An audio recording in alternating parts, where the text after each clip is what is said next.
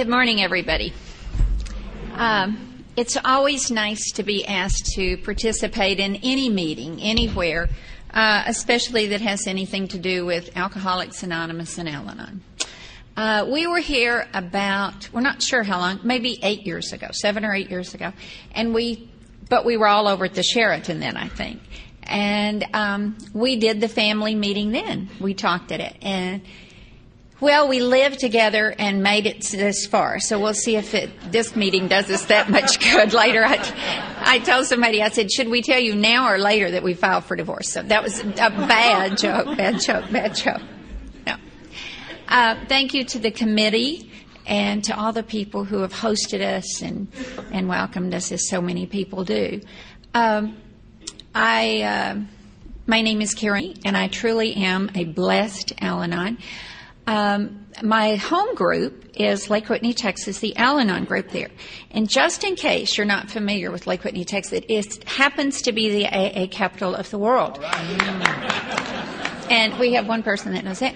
And we have this big sign in our clubhouse, and it says Lake Whitney, Texas, the AA capital of the world. So I mean, I mean, it's even in print, so it must be true.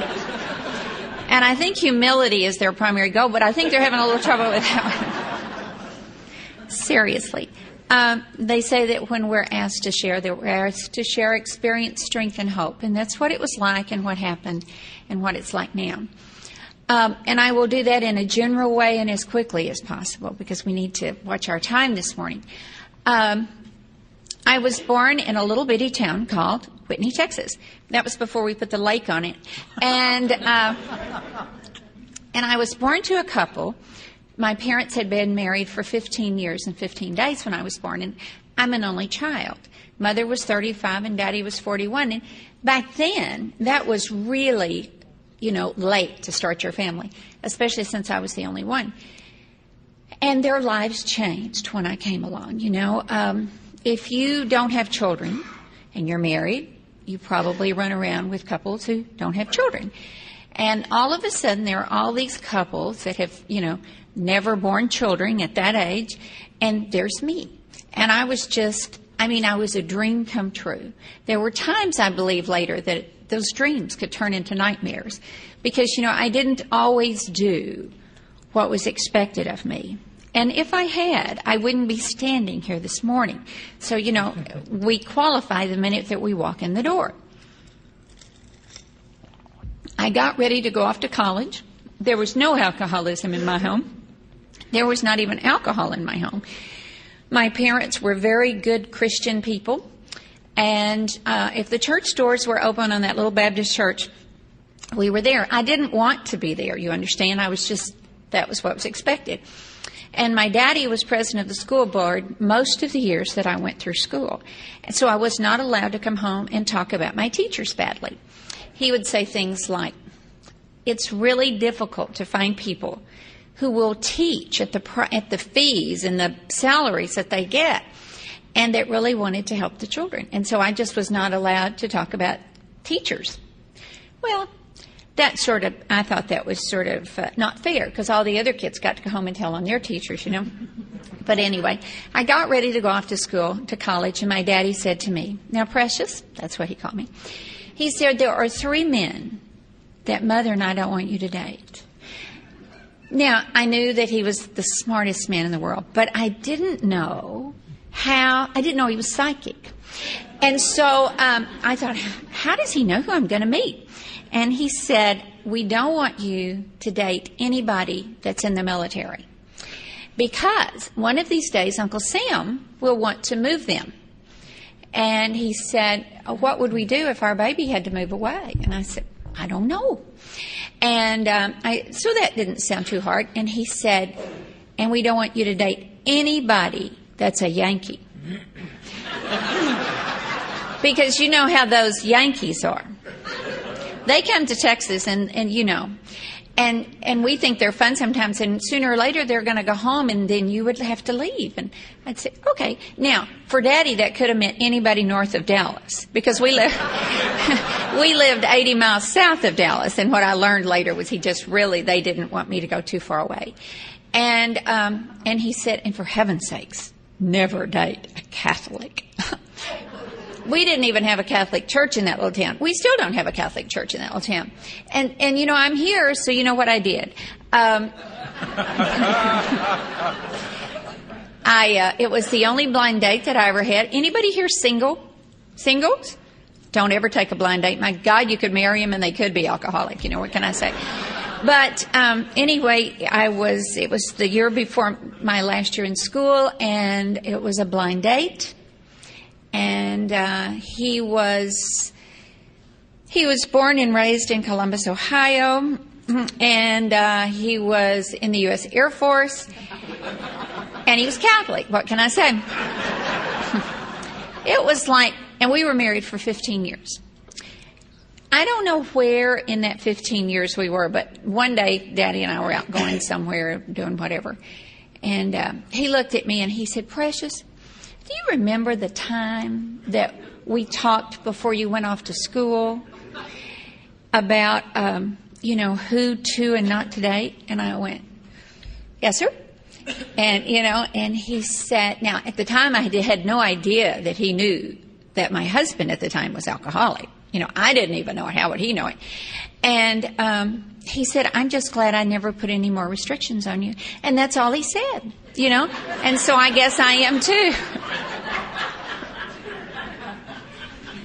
but um, we were in that marriage for 15 years, and I can tell you that it got quite crazy in that marriage during those 15 years. Um, it got so crazy that I did crazy things. You know, there was a time that I pulled a 45 on my husband, and I thought it was loaded, and he did too. And um, I pulled the trigger because that's the insanity that had gotten inside of me.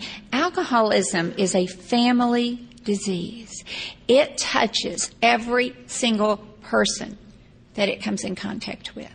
You know, he just wanted to drink and be left alone. You know, he uh, was a doctor of veterinary medicine. Um, he was the top of his class when he graduated. He has the IQ of a genius. And today he's a night watchman. And that's the disease of alcoholism. He is also the father of my son. And through all those years, we hear such horrible stories. He has always been a good father to my son. And that's what matters. So today I have a lot of respect for him, and I'm grateful that he is in my son and my grandson's lives. And I'm also grateful that my husband is sitting at this table. And it isn't him. and he's really grateful for that, I might add. But anyway, uh, I had moved back to te- back home, and um, you know, because when you crash and burn, you can always go home. I guess. At least that's what I thought. And so I went back home, and mother and daddy owned this little house next door to them, and they said that I could move in there, you know, and that I could do anything with it I wanted to. And so um, I did. And I was leaving. I wasn't going to be there very long. I was just sort of waiting for school to finish. That's because I had to move my son when when my ex husband and I separated. And so I thought, well, that is that's going to work okay because we will uh, just live there until school's out. So we did that, and somehow during the year, um, somebody says to me one day, "Now let me ask you a question. When's the last time you went to a Whitney football game?" And that just wasn't anything I ever wanted to do to begin with. And they said, "Look, it's homecoming weekend. Why don't you come to the football game? You'll get to see a lot of your old friends." And I said, "Fine." So we did. I showed up. Um, at the halftime, I ran into one of my old friends, Mary Beth, and she said, Oh, a bunch of the classes are having reunions, and why don't you meet me at front of the newspaper office later? We'll go and you'll get to see kids you haven't seen in a long time. And I said, Fine, that would be nice. I didn't think it was going to be nice, but I was trying to be, you know, just cordial. There wasn't anything in that little hickey town that I ever wanted. You know, I used to say to God, if you'll just let me get out of here, God, I won't come back. And I was 16 when I left the first time, and I really meant it. Really meant, you know, I only wanted to come back to see my parents. If I wiggle up here, there is a cord that is going right between where my feet should be, but that's okay. So I keep wiggling, trying to get comfortable on it. anyway, So I showed up at the in front of the newspaper office, or I tried to, and there was a street dance going on in Whitney, Texas that night. I didn't know they were having a street dance. Uh, I had grown up there, never had a street dance when I was growing up. I thought, and um, so I said to the guy that was on the corner taking your money. I said, Well, I'm going to meet Mary Beth and I'm not staying. And he said, Well, if you decide to stay, you come back and pay. And I said, Okay, that sounded fair. And so I ran off and went on and I found Mary Beth. And in a little bit, she, I said, You know, it looks like we're going to stay. And I haven't paid, so I need to go and, and pay. And she said, Oh, well, me too. She said, I'm going to go to the car. And she said, I've got a beer, some beer in the trunk. And she looked at me and she said the strangest thing. She said, I don't suppose you'd want one. And I thought that was kind of funny that she said that. And I said, well, why would you say it like that? First of all, I don't want a beer. But why would you say it like that? And she looked at me and she said, well, you never were a whole lot of fun. Well, I thought it was the life of the party. She didn't know me after I left Whitney. But anyway, um, I said, okay, I'll go walk with you. So we went down and we got her a beer and we started back and we're walking along. We're just talking. And she said, Oh my heavens. She said, There is one of the nicest human beings you will ever meet. I said, Who? She said, Don Maloney. And uh, she said, He and his wife had some trouble a couple of years ago. And, and she said, But oh, he's just so nice. And she said, They made a, it was just all so fine and everything is okay and they're just as happy as can be. And I said, Well, that's nice. And so we gone up and he's working with the Chamber of Commerce because he's a member. And they said to him, now they knew he was in AA, and and they said, now Don, you're not, we're not gonna, we're gonna put you here because you won't let people go in with a beer bottle, you know, because the bottles could be broken and then they'd have glass and they'd have a mess. And so he said, okay. And they thought he could be trusted because he was in AA, I guess. So anyway, I walk up to him and I said, I need to pay. And he said, okay. So he took my $2. That's what it cost.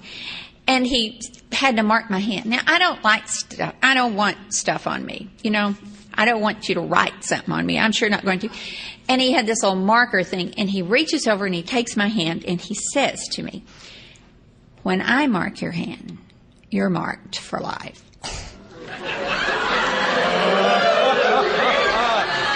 and I thought, sounds like a happily married man to me, doesn't it, you? And, well, later, and I walked on.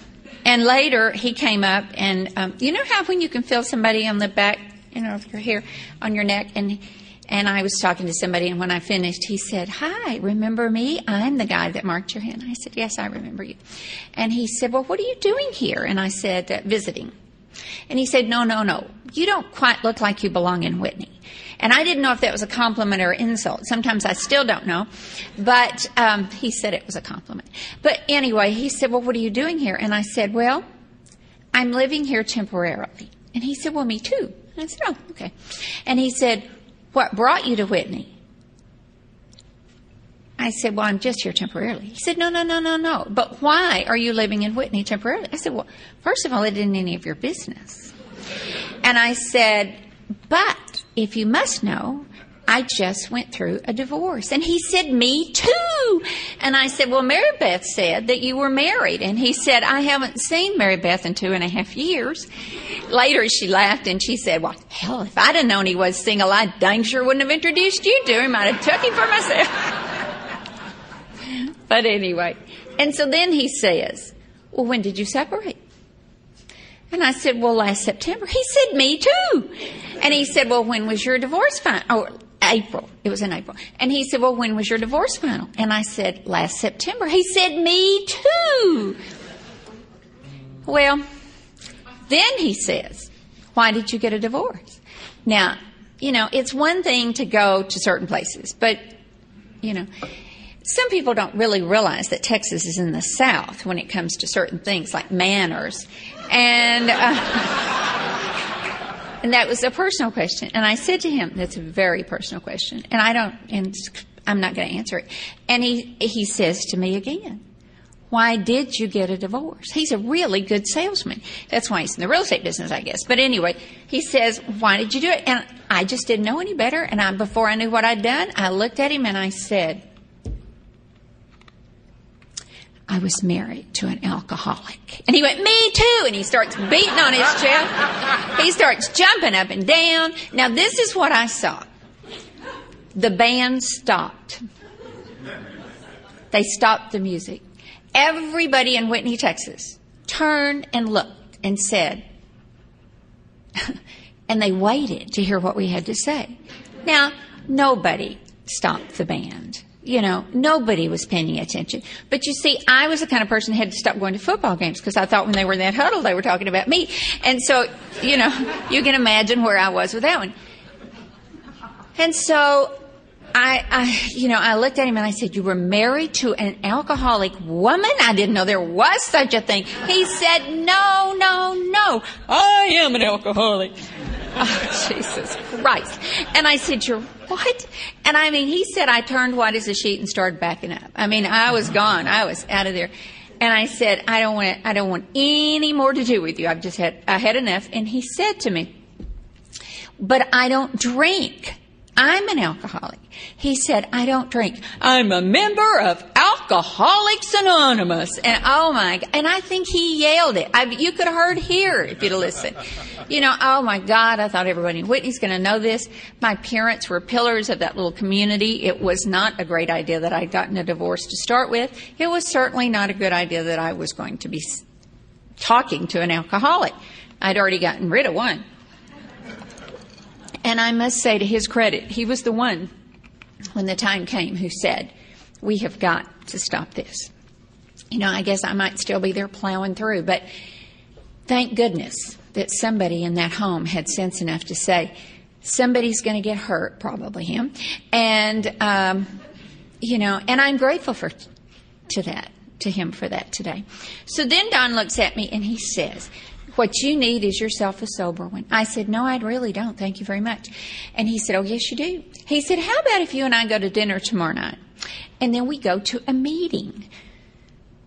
And I said, Thank you very much, but I have a date. I'm not, I, you know, I'm busy. And he said, Well, who's your date with? I said, Well, if you must know, it's with my attorney. Your divorce attorney? And I said, Well, yes, but it's final. He said, Well, I think that's a conflict of interest. I said, I don't think it's any of your business. and then he says something like, um, Well, why don't you break it? I said, Well, heavens no, why would I do that? I said, Anyway, he's a senator. Well, you know, today that might have a little different connotation than it did a while, but, you know. And he said, I don't care if he's the president. He said, I think it's a conflict of interest. Well, the president would make more sense now. But anyway, uh, I don't know, but I broke the date, you know. Um, that's just the way it was. And this is 25 years later, 26 years later, you know, that we're in right now. So um, things have been working somewhere. it didn't all go quite as smooth as you would think it might. Don had. Uh, he had five years sobriety when we met. Uh, I didn't know anything about sobriety. For all I knew, Alcoholics Anonymous was a place that you could go and drink. Nobody would tell. I mean, you know, just I didn't think about it. It just went through my head. When things go through my head, they usually come out my mouth, and it doesn't always, you know, it doesn't matter where it comes out. It doesn't make sense sometimes. We um, we dated for a year. I can tell you that uh, that first meeting that we went to, that first date, it was not a very good experience. Um, uh, we went to this meeting, and you would have had to have been a drunk to have found it. It was out in the middle of East Moses somewhere, and I'd lived on that lake all my life, and I had no idea that this place existed. So you had to be a drunk to find it. And we go in, and it was gray. It was painted gray on the outside, but the inside was gray. And the reason it was gray is it could have been anonymous because there was so much smoke there you couldn't see the guy sitting as close as Mike. I mean, it was just unbelievable. And smoke has always just done bad things to me, and I thought, I've really made a mistake.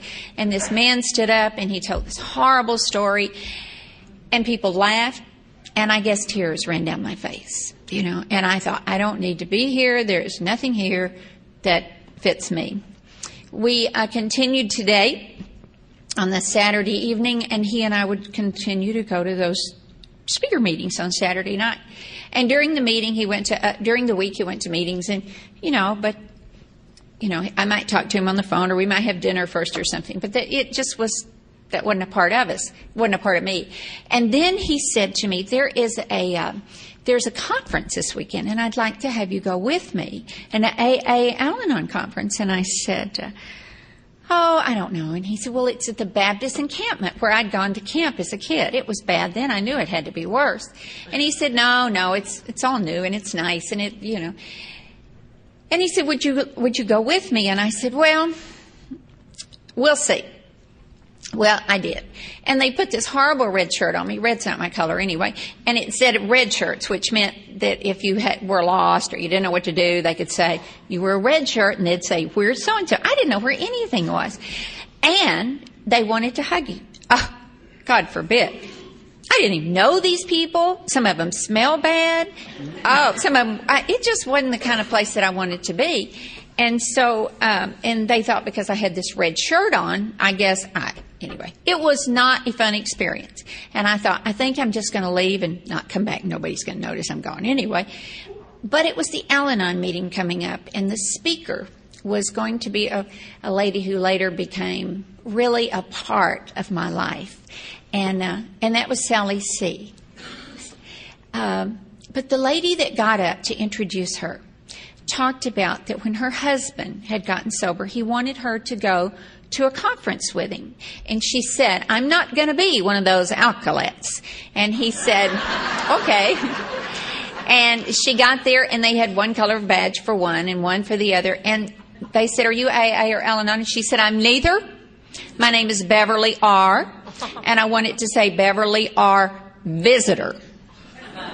I want you and them to know I am not part of you or like them. And they said, well, don't worry. We, we'll be sure to know that already.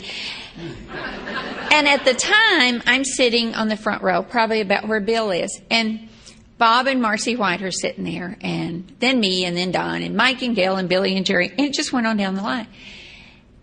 And my, and the lady who became my sponsor reached over and she tapped me on the knee and she said, Precious, that's what you are. You're a visitor. And any time you would like to come and see what our program is, we would love to have you. And then Sally stood up and she told my story. She was an only child and she knew nothing about alcoholism. And she married a man named Keith Carpenter. And she fell in love with an alcoholic. And I had fallen in love with alcoholics too. She told my story, and by the time she finished, they were laughing. And I had no more makeup on. Because, and my lap was almost wet. I mean, she touched me in a way nobody ever had. You know, I thought, who knew my story to tell her, and why would they have all these people come for her to pull me in? You know, I mean, they could have had an altar call, and I'd have gone right up. You know, I mean, it was just, after all, we were already at the Baptist encampment; they were used to altar calls. And on Monday night, I went with Don to a meeting. He was talking in Dallas, and, and I went with him, and I went to my first Al Anon meeting. And uh, you, do you remember when your hand weighed a thousand pounds and they said, Is there anybody here for their first meeting? And you wanted to raise your hand. You didn't want to, but just something inside of you made you do it. And uh, and all the people that were at that meeting, or a lot of the people, had seen me at the lake on weekends when they would come down for weekends, and they assumed, you know what happens when we assume? We all make mistakes. And they assumed because they saw me at speaker meetings on Saturday night in the AA room that I was going to Al Anon during the weekend. I wasn't. You see, it was just a social thing that we were in, I thought, and I didn't want to have to, you know, be embarrassed if when Don and I weren't dating anymore and uh, me being his club. It could have been a country club for all I knew, but it wasn't. And uh, was it not a country club? That's for sure. But um, my life changed that day. I decided that you had something that I wanted. There was a light in your eyes. It was a gleam. And people were home. When you looked into their eyes, somebody was there. And when you looked into my eyes, I don't, I didn't know it, but nobody had been home for a long time. Because you see, my life had gone to places that I didn't want it to go. It never went to places that my mother and daddy ever dreamed that I would go to or be. And I was a person who I no longer recognized, but I didn't know that. And um, my life changed. I uh, I called Marcy on Monday morning and I said, Marcy, I went to a meeting last night. She said, Well, Precious, I was at the meeting last night at the lake. And I said, No, no. I went to the one in Dallas with Don because you see, I was the kind of person, if it didn't work, I didn't want to have to explain why. And if I went to a meeting at the lake and then I didn't go, I'd have to explain why and I didn't like them. You know the story. So anyway, and she said, Okay, wonderful. I'm glad you went. And I said, They said I had to have a sponsor. I said, Would you be my sponsor? And she said, Nothing would please me more or honor me more than to sponsor you.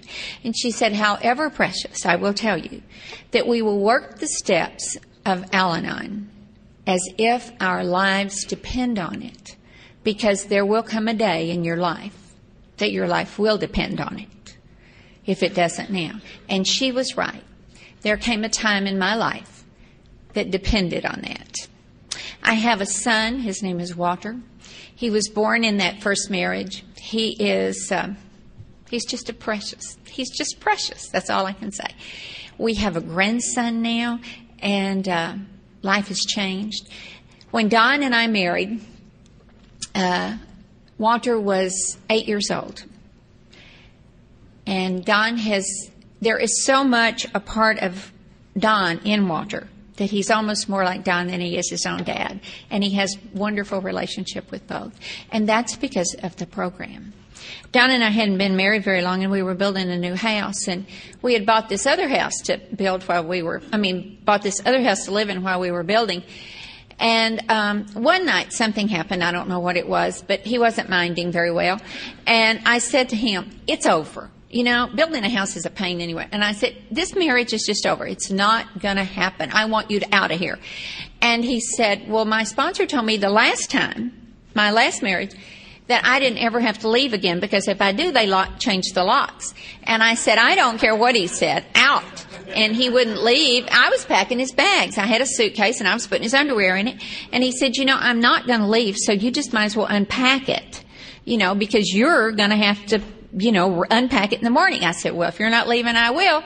So I started putting my things in the suitcase. And about that time, he said one of those sweet things like, where are you going to go home to your mother? well, I realized she only lived four miles away and I wasn't going to need underwear. And so I took my keys and I got in my car and I sped out of that garage about a thousand miles an hour because I have two speeds stop or go real fast. And uh, now, I want you to see this picture. This man's wife has just left him. And, you know, that's a big deal when your wife leaves you. I mean, she's gone forever. She's not coming back. And he's laying there and he thought, I didn't hear the garage door go down. And we were living in this house that we had bought, and so what was used to be the den next to the garage, we made the master bedroom. So he gets up.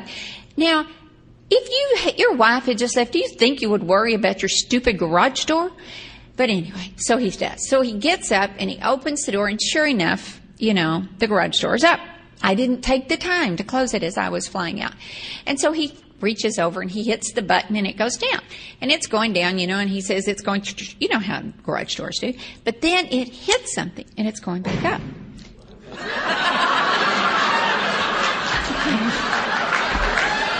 we can close with the Lord's Prayer. I said enough. And, um, and so it, you know, it would go down and it would come back up, and go down and come back up. And he thought, well, she left in such a hurry, she probably hit the trash can or something, you know, and it's in there. And so he gets up again and he pushes it. And he glances out, and I'm at the back of the driveway. I haven't really left yet. I'm just sitting in the driveway, thinking, I suppose. And so he would hit the button, and I'd go, you know, and then he'd punch it. and the power was added. You know, uh, what can I say? That's sort of like our lives were. But, you know, life got better. We did get that new house built, and, and one morning he started to go to work, and we worked together. We've always worked together. And um, since very early on. And uh, he was about to leave, and I was telling him, how it was that morning. I mean, he wasn't, one more time, he wasn't minding. And uh, things weren't quite going the way I thought it should. Now, minding is not a word that I think you all use around here. I mean, you know, the children don't mind probably, but but it's nice in Texas if husbands mind. And uh, they don't very often, but anyway. So I was telling him, and, and he was going to leave, and I said, I'm telling you how the cow ate the cabbage. Now, that is really when you're going to hear it. I mean, that's the end, right? You're going to, I'm going to tell you how it is, and you're going to listen. And he just, Bob White taught him early on to say, yes, no, and I gotta go. And I gotta go doesn't mean I'm leaving you, I'm forever, and I'm never coming back like me with a garage door. But it meant he was going on to work. He just had to get out of it before things elevated. And so I'm just right behind him, you know, and back to where you could hear some, feel somebody on the back of your neck. And he says, he says that, you know, he was going through the house and I said, you're not leaving yet. I'm not finished. And he said, I gotta go. I'll see you later. And I'm right behind him, you know, and he opens the front door and closes the front door and goes out it and I open the front door and I'm right behind him and we, our garage was detached and so he was right at the garage and he opens the garage door and all of a sudden he turns, now I'm still talking. I know that surprises you, but, uh, but I'm still talking. And he turns around and he looks at me and he says, just look at yourself. I said, and I was in an Al-Anon stance, he says, you know, hands on the hip. And he, I said, what do you mean? And he said, just look at yourself. Look what's happened. And I looked down and all I had on was a pair of pantyhose. It's not worth the trip. Don't go there. well, I just thought I was going to die. Oh my God. You could, oh, you know, it's detached, remember? Oh, I thought I was, I didn't, and I just, you know, and I ran back in the house and oh my God, you know, I had to get dressed, had to go to work. And of course we worked together. Sugar would not have melted in my mouth that day. I was so precious. Oh, can I get you something, honey? Oh, I just love you so much. Oh. And I fixed dinner that night. We don't even eat at our house. You know, we, we build kitchens because, you know, houses have better resale value if they have a kitchen. But anyway, we didn't use it very often. And I even cooked dinner that night. I mean, you know, and we were sitting there having dinner and I said to him, honey, I am so sorry for this morning. Oh my God, I'm so embarrassed. Would you please forgive me? And he said, I didn't judge you. Oh. Five or six years makes such a difference sometimes. Um, well, he said, but precious, it's not me that you need to apologize to. And I went, excuse me? He said, you know our neighbor? Jack Griffin? And I went, yes. He said, well, Jack Jack had had a heart attack about six weeks before because he'd seen a rattlesnake in his front yard. and he said, um, Jack was out there watering. and I said, no. He said, oh yeah. He said, the last thing I noticed was Jack was going, he said, and he dropped the hose and walked away. Ah, oh, Jesus. Well, we're going to have to sell the house. We're going to have to move out of the community. We're going to have to change our names. Oh, my Lord, this is not going to be. And I thought I'll never be able to face that guy again as long as I live. And all of a sudden it occurred to me that it was Monday. Jack and Marie were never at the lake on Mondays. They were back in the city on Mondays. So then I almost did kill him. I mean, to tell you, then I really had something to say to him, you know. But you know, that's kind of the way our lives went, you know. But we can look back and we can laugh with those things today. And at the time, they were anything but funny. Anything but funny.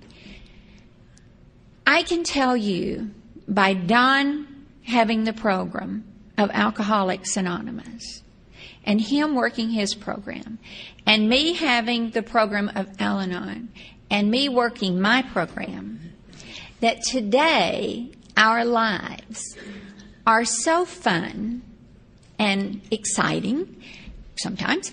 And, uh, you know, it's, we would not have the marriage that we have today if it were not for our program. I can promise you that. I don't always do the things that he'd like me to do. He doesn't always do the things I'd like him to do.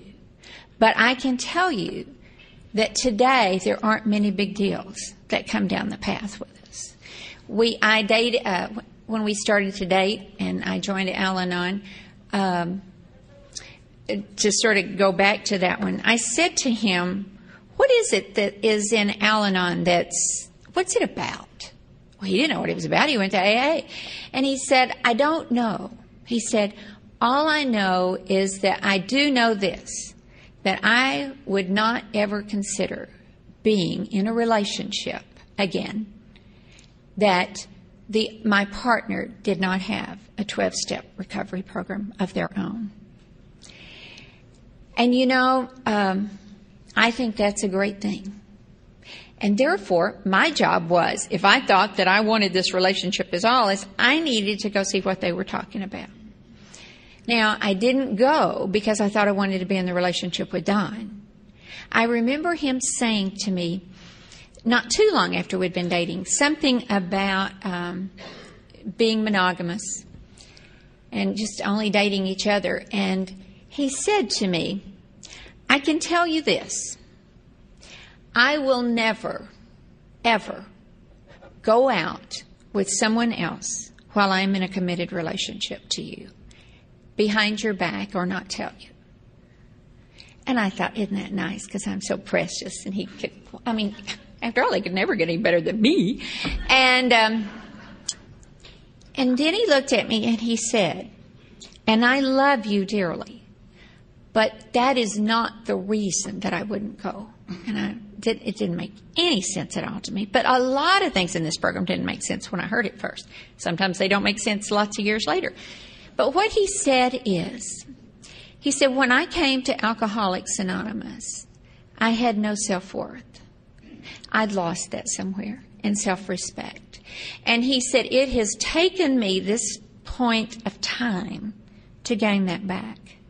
And because of the self respect and self worth that I have today, I would not do that to a relationship that I'm part of. At the time, I thought, I don't think he thinks I'm number one. And if I couldn't be number one in his life, why would I want to be at all? But as time has gone by, I have learned to love that and honor it and respect it. There aren't there aren't a lot of people whose lives actually we laugh and, and, go on sometimes about we have a lot of friends. We have a lot of couple friends. And i can tell you that at lake whitney where we grew up in al-anon and aa there are a lot of very healthy couples there and uh, and that's what it's about. It's about couples being in recovery, and um, and we do respect each other, but we watch them, and they, you know, we watch them go through things, and then we can go through things.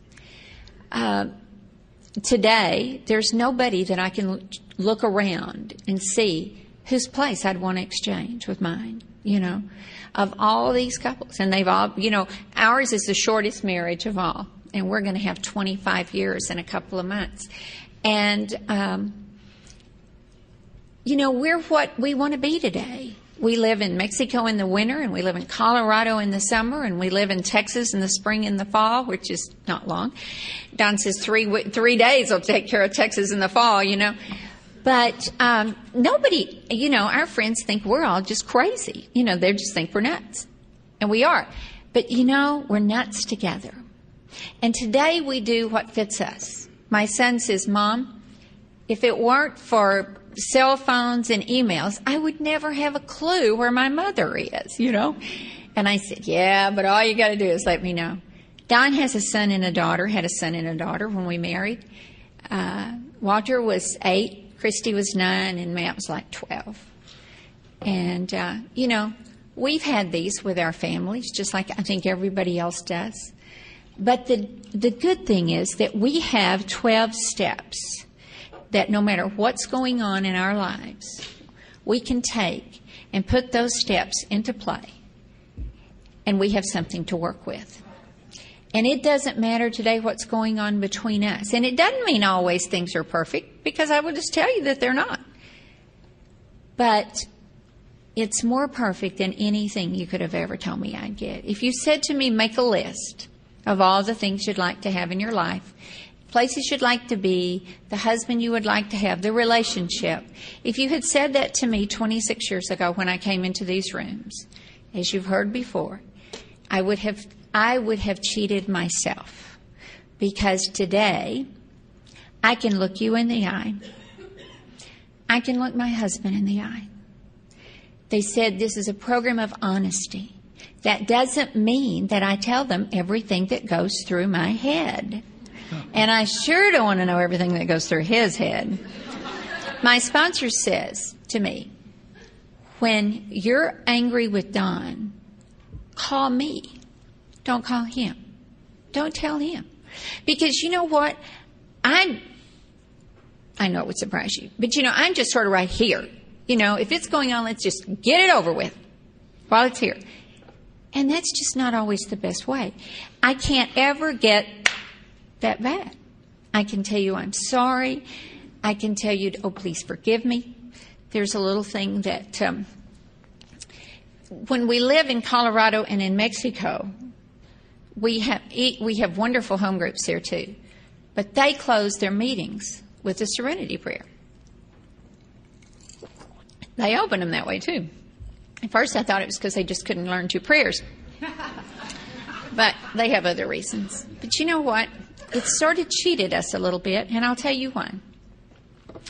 First of all, when we do something in our house, and when one does something that the other one, you know, whatever, shouldn't be doing, or we wish they hadn't done, or, you know, it's a 10th step. We say to the other, I was wrong. We grew up saying, I'm sorry, I'm sorry, I'm sorry, oh, I'm sorry, I'm sorry. It's not the same as I'm wrong. And today I will look at him and I will say, Loney, which is my pet name for him, I was wrong. Will you forgive me?